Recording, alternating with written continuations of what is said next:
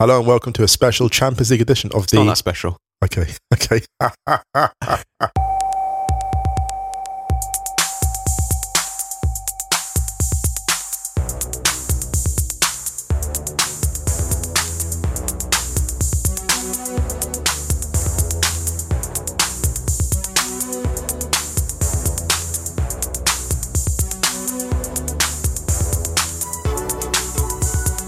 Hello and welcome to a Champions League edition of the Stadio podcast. I'm Musa Okwonga. I'm Ryan Hunn. Ryan, how are you doing? Um, I'm all right. I'm really good. Yeah. Can I just say why? Yeah, because first of all, as we've just seen, the most adorable toddler of all time just walked into the cafe. Oh yeah, so cute. He Adorable. you. He was lovely. He was lovely. Eating this like, cup of foamy milk was the size of his own head. He's like, oh Um, my god, that's Musa Okwonga. And also last night, I'm very happy to. Yeah, last night I'm very happy to. I listened to Stadio Shy poet. for Shy Poet. I'm also very happy because I got to spend last night watching the Liverpool Atlético game with Zayn Sheikh, who is a huge Stadio fan, as it turns out. And Oh, so he's the one. your dad as well. Your dad's well. I think your dad's, Dad's a gone quiet. Really, Yeah. he's happy. I think he stepped out of the limelight. Uh, There are some people that listen to this podcast. Once they get a mention, they're done. That you don't hear from them again. Yeah, Yeah. exactly. Just on to the next. Yeah, exactly. Thank you. Next. Uh, before we get into the Champions League stuff, quick bit of admin. Five to follow with FOTMob. I'm doing this week's. Yeah. If there's any games left. Indeed, yeah. So if you're listening to this on Friday, check the description of the podcast. It should have a link to take you straight there. Follow the games on the weekend via FOTMob. Apologies if, if any get called off after it gets published. Yeah. Also, if you do listen to the podcast on Apple Podcasts, please give us a rating and a review. It helps us grow the podcast. It does. Travel up those charts, baby. I actually, oh, actually, on the chart thing, I found out that you know when we mentioned we charted, Yeah. it was we'd actually peaked way higher ages ago. I just hadn't checked. Oh, that's so funny. Hey, we've been in we've been in the top ten Oh my god, where? in the UK You're joking. for football podcasts. That's wild. There you go, and we didn't even know. Oh my goodness. oh, good times, good times. Well, thanks for listeners. Thanks so much. Yeah, thanks everyone. I- actually, yeah, I can say like I don't say this enough. Actually, thank you for tuning in. Like it's really gratifying that people are just listening and. I have no idea why you're all listening, but I really appreciate it. I was just not the reason why. These guys know nothing. you know nothing. Right, let's let's move on to the football. Let's do it. So yeah, we actually split these games. So you watched PSG. I actually watched all of them. You did. Well, how did what you watched in I did the full, most. full length. No, don't out me. Well, I basically so I watched. she believes. I did this morning before we recorded. Yeah. I watched the Leipzig Spurs game in full. Yeah. I watched the Valencia At- Atalanta highlights, Yeah, extended highlights, good 16 minute long highlights. They were, They were great. good, actually, Well, you yeah. needed 16 minutes to get all the goals in. You did, yeah. And then I watched PSG Dortmund live, Yeah. switched it over, got all of extra time for um, Liverpool Atlético, and then rewatched the full highlights of that again, extended, nice extended highlights. Oh, so it's similar. Got this nice site that has quite long extended highlights, which I won't out because they'll they're probably breaking the law. So- say no more. Say no more. Yeah. So where do we start with PSG Dortmund? I reckon we've got to go with Liverpool Atlético Okay, fair enough. because this is the the holders going out. I was almost going to say best till last, but yeah, let's start with that. No, let's start with that. Give the people what they want in case some people just want to check out. Yeah, fair enough. Okay, But this I would recommend staying till the end. We're just self isolating in our in our studio. yeah, exactly. Actually, it's quite poignant because we're speaking the morning after the NBA has decided to suspend the league, and we're also speaking at a time when Europe seems to be, and and much of the world, in kind of coronavirus imminent shutdown mode. If that makes sense. I imagine that we will probably have quite a lot of time to dissect stuff like this I think that's right. when football is cancelled Yeah. in a matter of days. I imagine. Actually, we had. Let's start. Should we have a quick question to start off with Yeah, why not? from the great man Dembo, Hey! aka Stefan Ersfeld? At Ersfeld on Twitter. He said, "Will you miss football?" Yes. Do you know what? I won't. I won't one bit. Not oh one god! bit. Oh my I, god! fuck it. Fuck this season. Get in the bin. oh no! I don't care. Arsenal tenth. Arsenal still tenth? Doesn't matter. It doesn't matter. So Liverpool Atleti at Anfield. Oh my goodness, this game had everything. And we oh, you spoke about this before the podcast, and you said, "Oh, it's not," but I think it is actually peak Atleti. Whenever Atleti pull off a performance of any kind, you always just say it's peak Atleti. I just don't know what that means anymore. I think it's because I think that Atleti is a state of mind, not a scoreline. Oh wow, big Atleti energy. Yeah, big Atleti, and it, and it is because if, if you look if you look at it in the context of like, because uh, don't get me wrong, peak Atleti would be like you know. 1 0 win at home, nil nil away, you know, but that would be a scoreline. But I think it's a state of mind. It's an energy. And to go into Anfield and ruin a run at a third straight Champions League final, to go into Anfield on the peak of a coronavirus shutdown, when nothing else in your season is going right, you're out of the Copa del Rey, you're out of the title race, your biggest signing before Joao Felix was a complete bust. Thomas Lemar, you know, much respect, but just it hasn't worked. Bless him, hasn't worked. And you're having more criticism than you've probably endured over Ever. your Right, athletic career. absolutely. So, so many things are going badly for you. Diego Costa is not the player he was, doesn't have the mobility, the physicality. Morata has the size of Costa, but not the presence. To go with all of that and to just get Joao Felix back and you're going into this game and you pull off a performance like that, it's the most impressive Atleti away performance I've seen since they beat Chelsea 3 1 at Stamford Bridge Yeah. with Arda Turan just running riot. So to go into Anfield with all of that and to pull out a performance like that, astonishing. the thing I took away from this game was I thought Liverpool were really impressive. Yes. I thought they were a little bit wasteful in certain opportunities, Mo Salah specifically. I thought his decision making at a few points was quite poor. There was that one chance that he had where he tried to open his body up and essentially just shot straight at Oblak, where they were much better options square. And this isn't the first time this has happened. I don't want to single him out specifically, Yeah. but it was just something I noticed through because at this level and at this stage of a tournament against a team like Atleti, that's the difference. You know, a good, a good goalkeeper, or argue, I think probably the best goalkeeper in the world, Jan Yeah. Yeah, that's right. I saw Seb Stafford Bloor tweet something really interesting, and I totally agree with him. Where he said, you know, a lot has been made about how impressive Oblak is, but he is so good that this a lot of this was kind of routine for him. Yes. I don't think he had an absolute worldie of a game. I think he made one or two really, really good saves, yes. but the rest you would kind of expect Oblak to make. The difference was potentially that. I mean, Adrian isn't a terrible goalkeeper, but no. I thought his positioning for all the athletic goals was quite poor. This he was a bit unlucky with the second one because it got he got bent around two players. I mean, that was a really smart finish, I thought. Yeah, yeah. But definitely the third and definitely the first. His footwork was a bit bad. Yeah. But can I, can I in his in Adrian's defence and in Oblak's defence as well? We don't. I want to just mention this in the podcast. The amount of rain. If you saw how the ball was coming off the turf, Yeah, so in, ter- in terms of how it affects your foothold, your foot, Yeah. your footing, you know, I know they got the long studs, but the amount of rain that was landing, and there were a couple of times the ball skidded on the pitch, and people going, "Oh, look at that, he's palmed." I said, "Yeah, but look, when these players at that level hit the ball topspin, Mm. and it speeds up off the turf, and it's bouncing a couple of times, so to get it away, you're just like these strong wrists to get it away, but it's actually a lot harder than it looks." yeah, definitely. Yeah. But can I just say in Salah's defence, I know that's a great point you made, but I was talking with Zayn about this when we were talking last night. At the game over a delicious dal. Shout out to the delicious dal that he cooked last night with the lemon juice. Amazing. We were talking about this, um, about Mo Salah, and we, I was saying, look, actually, of all the players in the front three, he's the one you'd probably flip for a Julian Brandt or a Or Sancho. or Sancho or an Mbappe. I said, actually, well, but then again, Salah's so physically strong.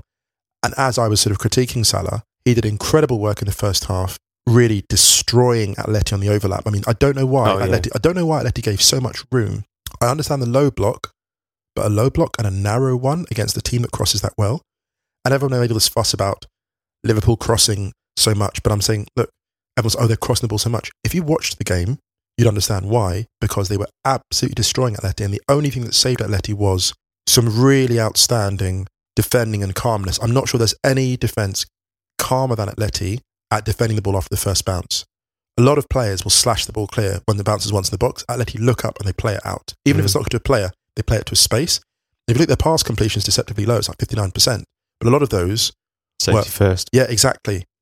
Um, Thomas Partey, for example, was outstanding last night, and I'm not sure he played more than five or six forward passes. I mean, he's been so good all season. Two Atleti. incredible performances.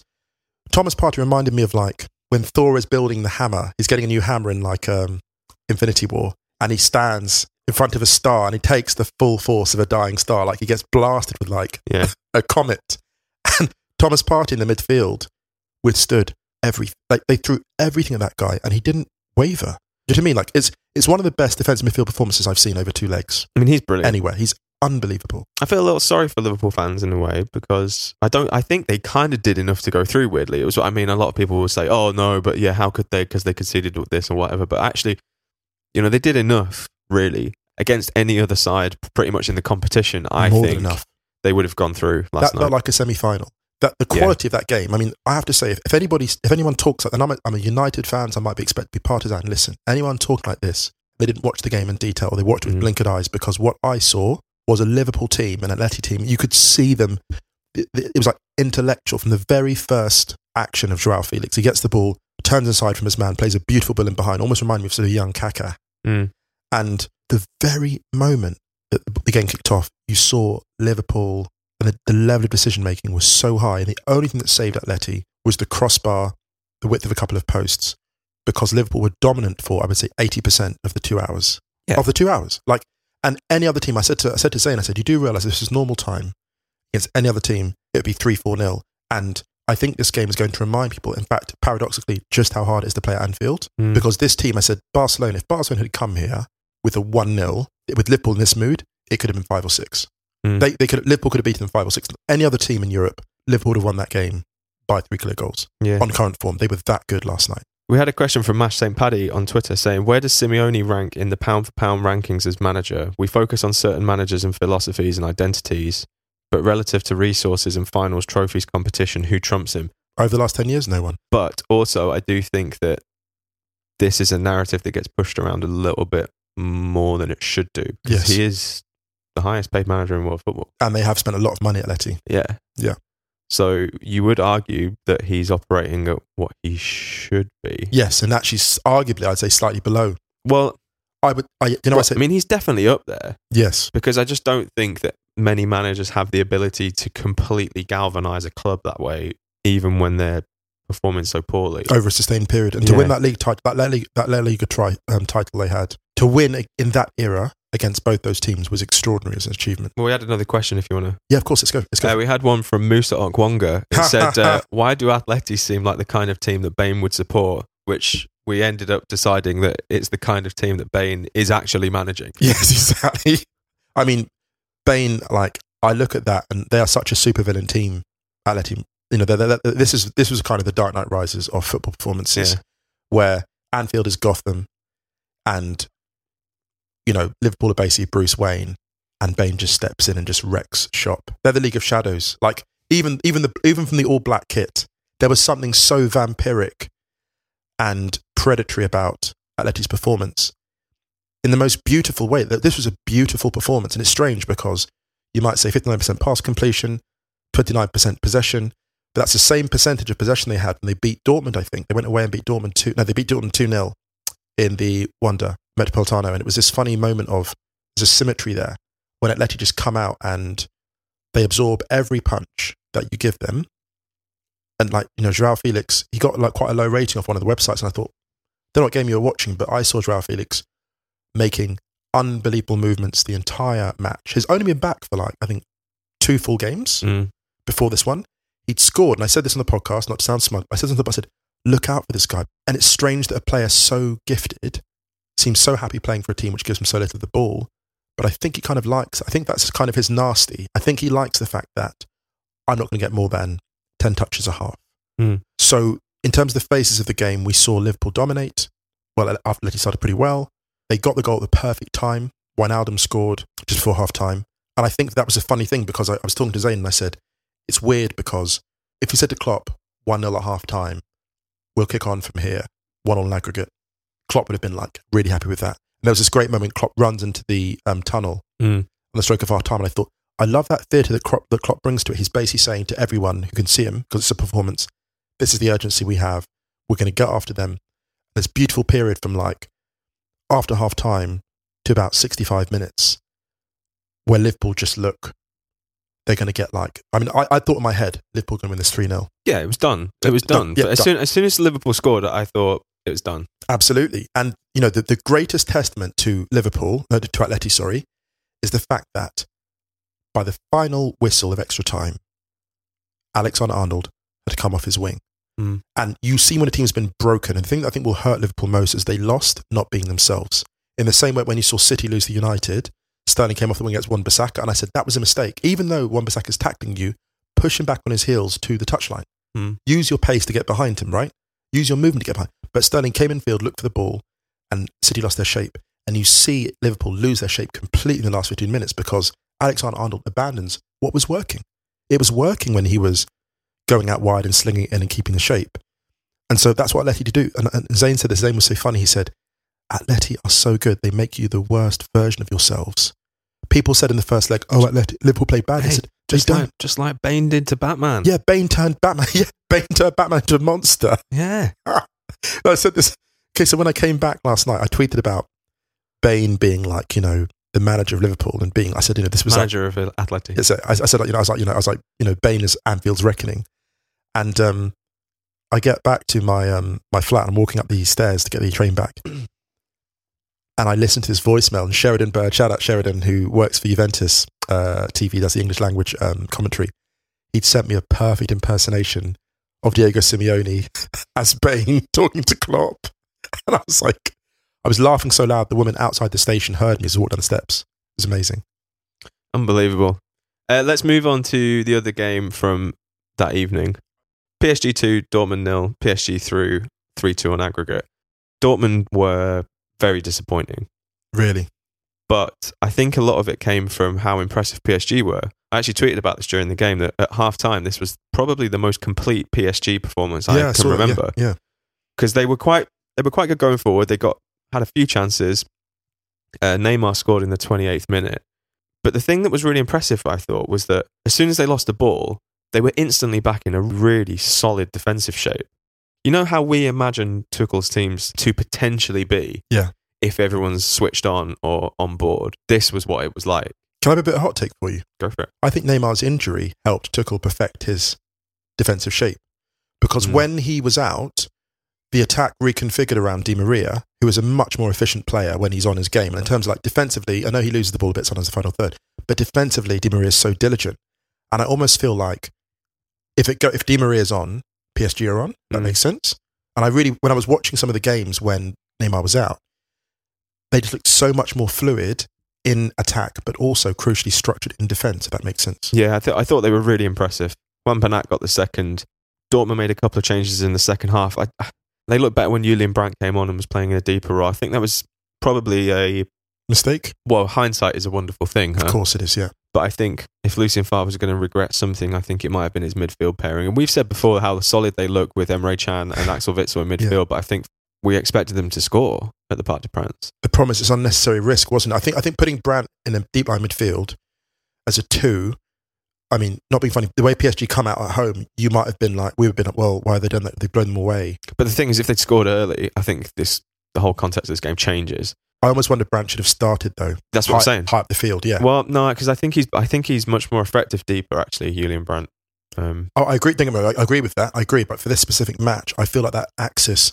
Yeah, I mean I- maybe instead of maybe instead of Thorgan Hazard, Yeah, you never know. I mean, but Hazard's been good though. yeah, Emre Can got sent off right at the end, which was just really w- weird. He got he I thought he got two yellows, one for the tackle on Neymar, which I didn't even really think was a foul, and then he got and then he pushed Neymar because Neymar went at him with his head, and he got straight red from Anthony Taylor. Do you know who Neymar reminds? Know, Neymar reminds me of late era Eminem.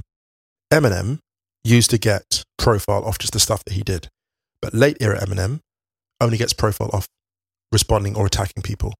And when I saw the Haaland thing, when they were mocking Haaland's celebration, Oh yeah, we had a couple of questions about this. well, when I saw, you know, I thought to myself, I thought that's Neymar's idea. Well, we had a question from Ravin Declare. After a great performance against Dortmund, how classless was the PSG celebration at the end? He wasn't mocking PSG when he celebrated like that. He was having fun in his own right. He wasn't going, I'm dumping on PSG, I'm like snapping the Eiffel Tower in half. I'm, you know, he wasn't doing that. I thought it was interesting that out of the whole squad that was pictured doing it, only Thiago Silva and Ander Herrera didn't do it That's because so, they know. That's so, yeah, they know. Real G's know.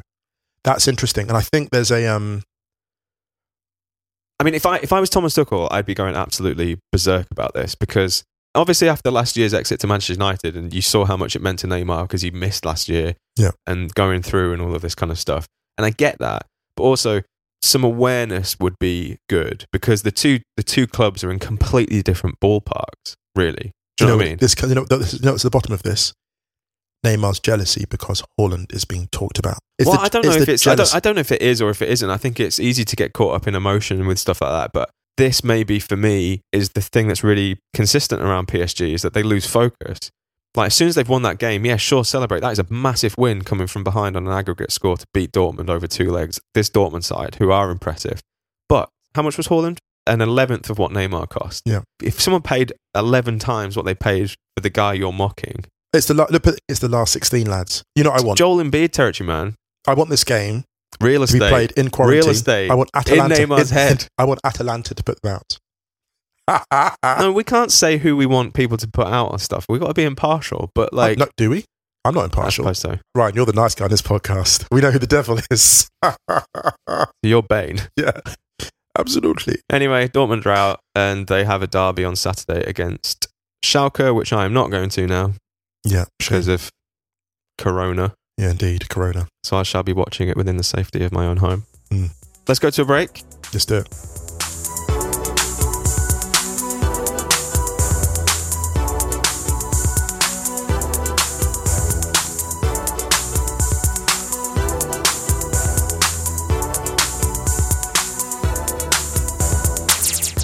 All right, we're back from the break, and we're going to Moose's current favourite topic because he is all in on that bandwagon.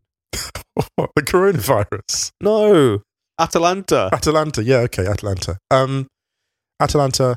Was this the best game ever to have no one watching it? Yeah. Probably. If right? Joseph Ilicic scores four goals in the an empty goal stadium, never was. do the goals even happen? Exactly. Four goals. Look, it's funny because I've always, I'm a Ilicic stan, you are. and he was just beautiful to watch. And someone compared him.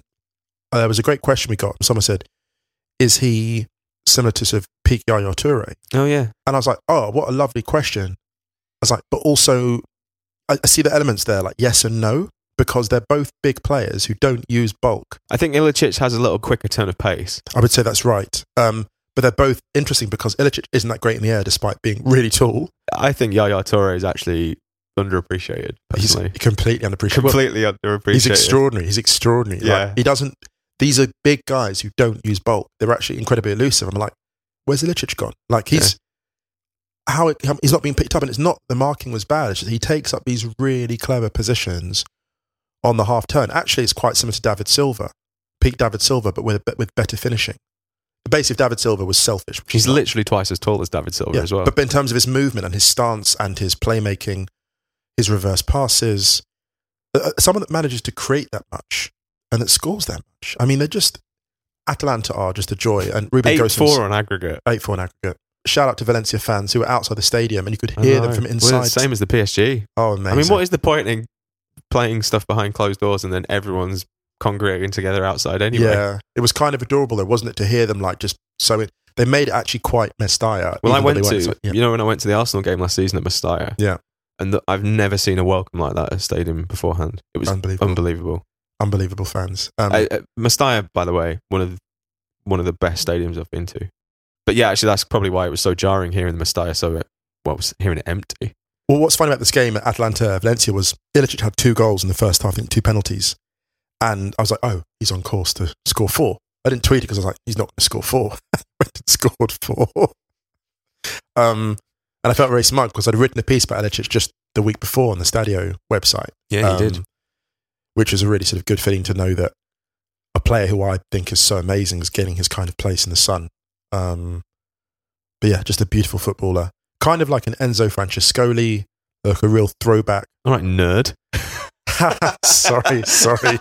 no, no, that's fair. How dare you reference a footballer as a dad and then his only son after? Like, you know, yeah, God, he's not mainstream at all. Yeah, but just just a joy to watch Atalanta, and um, yeah, I hope they push on whichever for, whichever form the next tournaments take that we see being played in the next mm, twelve months. I hope they just keep pushing on. like this year's Ajax. Yeah, they really are. From a side who were joyous to watch to a side who were not. Tottenham Hotspur lost 3 0 to RB Leipzig in Leipzig and are out 4 0 on aggregate. Again, very easy for narrative this game. Yeah, I think- so. Spurs never really stood a chance over the two legs with the injuries they've got. I mean, let alone the bigger problems at play here at Spurs. If this was last year, Poch was in charge, they had the same injuries, I still think they would have gone out, personally. I think that's right. The, the people, I think, have underestimated Leipzig outside Germany, which I get because you don't watch them every week and you don't Yeah. see what they're doing, you don't see the coaching. I totally get it. I don't expect people to be experts on the German league.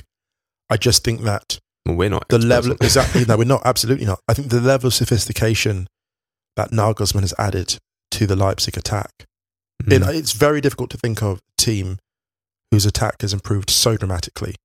You know, it went from being a weakness of theirs last year to perhaps their greatest strength. yeah. And it's really impressive that. Yeah, and he, he rested a few players for the Wolfsburg game because of this game. Yeah. And that cost them in the league. Really I think did. there may be a shift in priorities happening. Yeah, perhaps. I think they maybe sniff a little more potential success in the Champions League. I mean, whisper, optics yeah, whisper wise, it lightly. Exactly. say for example, Real Madrid go through miraculously against Manchester City over two legs. I fancy Leipzig in that. I do. I think the thing about the Champions League, which is really interesting this season, is that there isn't an outstanding team compared to everyone else. There isn't anyone who's light years ahead of anyone, and so much of it is going to come down to matchup. There's not an outstanding team, but the, this is actually you're completely right. Just to jump in as well at, add to that point, there's no outstanding team, but I still think the only team that would have beaten Liverpool was Atleti. Over, uh, Yeah, well, this is a matchup. Thing. yeah, exactly. I said this to Zayn last night. It's like it's so funny. We said this before. Every single team got the worst possible opponent they could have got. I think, with the exception of Atalanta, Atalanta getting Valencia, I think because Valencia let you play. That was the one game where, but nobody would want to get Atalanta. No one would be like, "Oh, Atalanta, great." No one's actually going to look forward to that. I don't think anyone was particularly happy about the draw. Yeah, I no, agree. no, no, no, no. No one wanted any Um, parts of that. I I mean, mean, Klopp- at the time, we thought that Barca, Napoli, that Barca would take that. Yeah. But then the winter happened, and Well, I don't want to laugh. I don't want to laugh at Klopp because I love Jurgen Klopp. The one time I did laugh at him was because when they lost one 0 in the first leg, I, I said to you, I was like, Jurgen Klopp was like Iron Man, dreaming of the arrival of Thanos. He was like, well, there's a lot of was- comic book well, he was, he was-. Well, he was having nightmares. You know, like Iron Man has nightmares about Thanos years before he Yeah. meets him. Klopp was having nightmares about that first leg. He, the second he saw the draw, he was like, just don't let it be a one 0 Don't be a one 0 on the first leg. And he was like, it's everything he feared happening, and he was powerless to prevent it. It's really interesting the shockwaves that that first leg caused for Liverpool. They haven't been playing well since. I mean, we spoke about Liverpool, but they've played so much better against Atleti than they have done for ages. Actually, You made a great point actually about. that. I think you're right. We haven't actually talked about the seismic impact of that on their season. yeah. Psychologically, that's It was huge. yeah. Even the way that they were all being interviewed and the way that they were talking, it switched something. Even Klopp, I was quite surprised. at Klopp actually. But I mean, Liverpool. Who cares? The, the league is the absolute priority for Liverpool this year. It really you know? is. And Three straight Champions League finals. People, I mean, people, come on. people forget No, the well, Real. two. No, because they went, they went to Real. Yeah, so they lost to Real and they obviously beat Spurs. So I said to get to three straight. I said, Oh, yeah, people, yeah. people don't understand. This is the first time that Klopp has lost a two-leg European tie Ever. as Liverpool manager. So yeah, but not to dwell on Liverpool because they've got so many great things going for them, but just that this matchup thing. And I said we were talking last night. I said this is why it's the best tournament in world football. Why are we talking about this again? We've gone from Spurs to Spurs Leipzig to Liverpool. I'm sorry because it wasn't that. Yeah, I'm sorry, it wasn't that interesting. But carry on. Sorry. Well, I mean, maybe we should. Spurs have got Manchester United this weekend, right? Well, does anyone have anyone this weekend? Yeah, I think the This games hap- will go ahead Yeah, this okay. weekend. Okay. Yeah. Um, I hope that they do. They do because I've got a five to follow to write. Yeah. It's just going to be the only five games they're on. Yeah. My goodness. So maybe we'll save Spurs. Yeah. and do a little bit. Okay. on them on Monday. Yeah. Yeah. Let's go to the She Believes Cup. The US women's national team won or regained the She Believes Cup with a 3 1 win over Japan. Christen Press scored another worldie. The USA were really impressive. Also, England lost 1 0 to Spain. I've said this before. The problem with that team is not on the pitch. Phil Neville, I think, is on very borrowed time. Vastly overpromoted. Yes. The USA came out with their training shirts inside out in protest at the US soccer lawsuit that's going on. I just want to say this on the record. Fuck US soccer. Honestly. Like the organization, the wording in that lawsuit is so arrogant and contemptuous. is disgusting. It's disgusting. It's disgusting and it's disgraceful and honestly like fuck them. This is you know, actually the arrogance of this. There's a quote that white supremacy is the belief that the lowest white man is higher than the the, the, the lowest white man is higher than the highest black man. Yeah. And looking at that wording, I'm like, this is like This ain't a million miles away. yeah, it's not. It's, the, it's the same thing. It's the same thing. It's like the lowest. This is the worst U.S. men's national team in recent memory. Yeah. It's the worst. Like Yeah. it's it's actually offensively bad. There's an arrogance that pervades the institution, which is uh, expressed on the field. The arrogance and the qualifiers against Panama. Yeah. You know, how dare we go out to them? They went out to them, right? And to come off the back of that, that performance, a disgraceful performance where you shouldn't be showing like, you should be contrite, right, about the dysfunction of that organization. To come out then and be like, we're on a different level to what the women have produced. Can I just chime in a little Yeah, bit here? yeah, Sorry. sure, sure, yeah. The reason that people think that, even if it's true, the top level of the men's game compared to the top level of the women's game, even if it is true, why the fuck do you think that is? It's because the women's game was banned, literally banned For 50 years. for 50 can- years yeah. in, in Britain, Yeah. where the FA would take away the license of a professional football club if they hosted a women's game. Yeah. At the time that they banned it and the decade before, the women's game was pulling as bigger crowds as the men's game. Absolutely. If the women's game over that sustained amount of time had had the same growth, exposure, funding, do you know what I mean, and support, then it would be on the same level. We wrote a tweet from the Stadio account about this on International Women's Day, and it's like, I cannot understand why it's such a hard thing for people to get their head around. It's like, whether the level is different or not, it's completely irrelevant.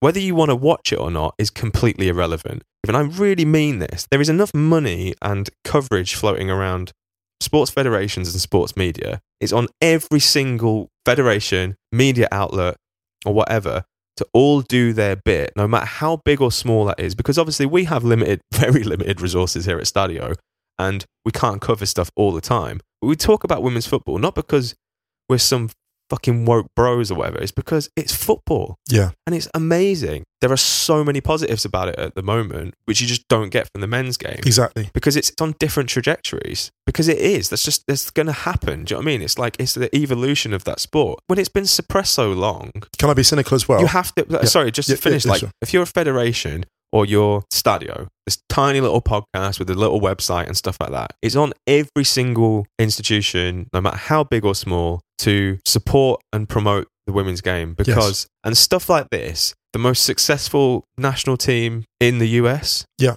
And the week of what it happened Yeah. as well, specifically. Not that it should matter because it should never happen, but it's just like honestly, reading that stuff, man, it's like Do no what's sca- wonder women are completely at their like wits end about stuff like this.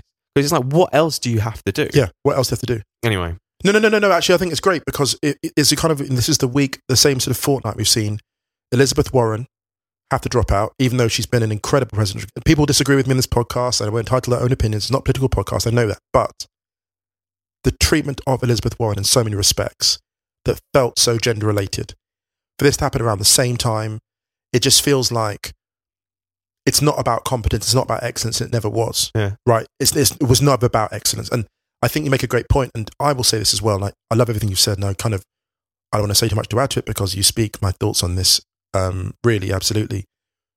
The one thing I would add is that I have also seen that aggressive disinterest in promoting the women's game at close quarters in just the last few months. I've seen same. situations where people could just make a tiny investment to prioritize institutions, football teams, women's football teams that were doing outstanding work. And they're not on the radar. I'm thinking, you've got this incredible asset, this women's football team doing really well. And you're like, you're not promoting it. You're not making the effort. And you go and talk to these people, go, this is what you can do. And then you sit back and you think, oh, you don't care. Mm. And it's not that you don't get it, it's that you do get it and you don't want it to be successful because you're afraid that if you promote it, no one's going to want to watch you. If women get the territory, you got women golfers now 50, 60 years ago. It's like, it's like the Negro Leagues. Mm. If we put black, black people into baseball, they're going to dominate. And of course, we've had black MVPs since then, black World Series winners. And the same with women. If we allow them the level playing field, we realize that it's not about gender supremacy. I said it's, it's never about white supremacy, it's actually white mediocrity. And the same with gender. It's not gender supremacy, it's gender mediocrity. And the, the one thing I will say to conclude on this, thing that really interests me and kind of scares me is how many sets of eyes that statement went past. Yeah. They sat there. And, and it didn't get flagged. No, a whole Yeah. team of a whole team of men looked at that and they cheered it on. Yeah. I'd recommend going and read Susie Wrack's piece. Yeah. She wrote a really good piece about the US winning the SheBelieves Cup. She's got a book coming as well. she She's has got, yeah, a book got a coming. book deal. Yeah. She sold Shout a out to none of the Susie. book- Hey, shout out. In the middle of all of this, Susie Wrack sold a book. My goodness. I know. Oh, sh- wow. she's a don. She's absolutely done. Big up the US women's national team. Big things. Also, Christen Press is dangerously close to being that underrated but not really underrated. Yeah. Oh my goodness, the goal that she scored. She floats this chip. It was that stab. Uh, uh, it, it interesting because there's two types of chip. There's the chip where you stab your foot under the ball Mm. and leave the ball the planted. She did that, but she kind of she she, she put she stabbed her foot under the ball, but she kind of like fizzed it through a bit Yeah. afterwards, floated it through afterwards. Does that make sense? Yeah. Oh, Lovely goal. glorious. Right. Let's move on to a couple of things. We've got a couple of questions before we wrap, I Yeah. think. Okay, we had one from Charith Munasinghe. With Rugani testing positive, what happens to that Juve squad? Will they all have to go into quarantine? I think they will do anyway because everything's locked down. There's no Yeah. games, so I had a chat with my friend Sheridan yesterday. Um, he's out. I've mentioned before, uh, Sheridan Bird. Shout out to him. Everything completely under, and like it's really serious. You know, the ICU situation, so few beds available, and so he's only leaving the house now for essentials, Hmm. just to go and get food and come back in. So yeah, no public gatherings, all that kind of thing. Yeah, that'll probably happen here soon, right? Yeah, yeah, absolutely. Because we cancelled that London trip. That That's we were right. going to do. I mean, we're probably what a week or two behind Italy. Yeah, there's a small So thing. it's just- Already, I find my behaviour patterns changing. For example, I was going to go to a pub last night, watch the game, Liverpool game, but last night bar was fairly empty. Yeah. Watched at a friend's place. Had a bit of a shop for like just tin stuff, just because you want to just have stuff at, at home to Yeah. like make sure you're you're okay and stuff. I mean, we Um, were kind of chatting about this, weren't we? Saying that we're kind of probably get it, Yeah, exactly. but it's not really about the fear of getting it. It's about the fear of passing it on for Yeah, us. on a So personal note, my yeah. mum, yeah, my mum's in her seventies, so for Yeah. me to go back and work in the UK and stay in her house, it just feels irresponsible. and it's not absolutely essential that we go. no, So, abs- absolutely, you know, yeah, yeah. we can, we can, you know, do without. Yeah, we can do it. Quite excited about just staying at home for a bit. I'm quite excited about how mature a lot of people in my immediate circle have been about this whole thing. Like the decision making they've taken, the stuff they've avoided doing, all in a very kind of like careful, rational assessment of the stuff, the information they've been given. I think it's been that's been quite encouraging. I think. Yeah. Um, football related Yeah. after that. Uh, one from Lewis Ambrose. Shouts to Lewis. Yeah, Lewis. And another one from Richard Offiong. Lewis says, Will we ever see the quarterfinals anyway? I think he's suffering, Lewis. He's a he's a Dortmund fan. Oh man, And Richard says, When do you think UEFA slash FIFA will call it off, rendering the games meaningless? here's the thing: the games are never meaningless. Game is the game. The game, is listen, the the, game. the game stay the game. Listen, the game is the game. Whether people see it or not. exactly. I love that you said. Oh my goodness, beautiful. Look, this is I- the thing. Lisa, I got jokes. You got jokes. You got jokes. Right, got jokes. Proposition right. Prop right. Prop right. Prop no. Prop no.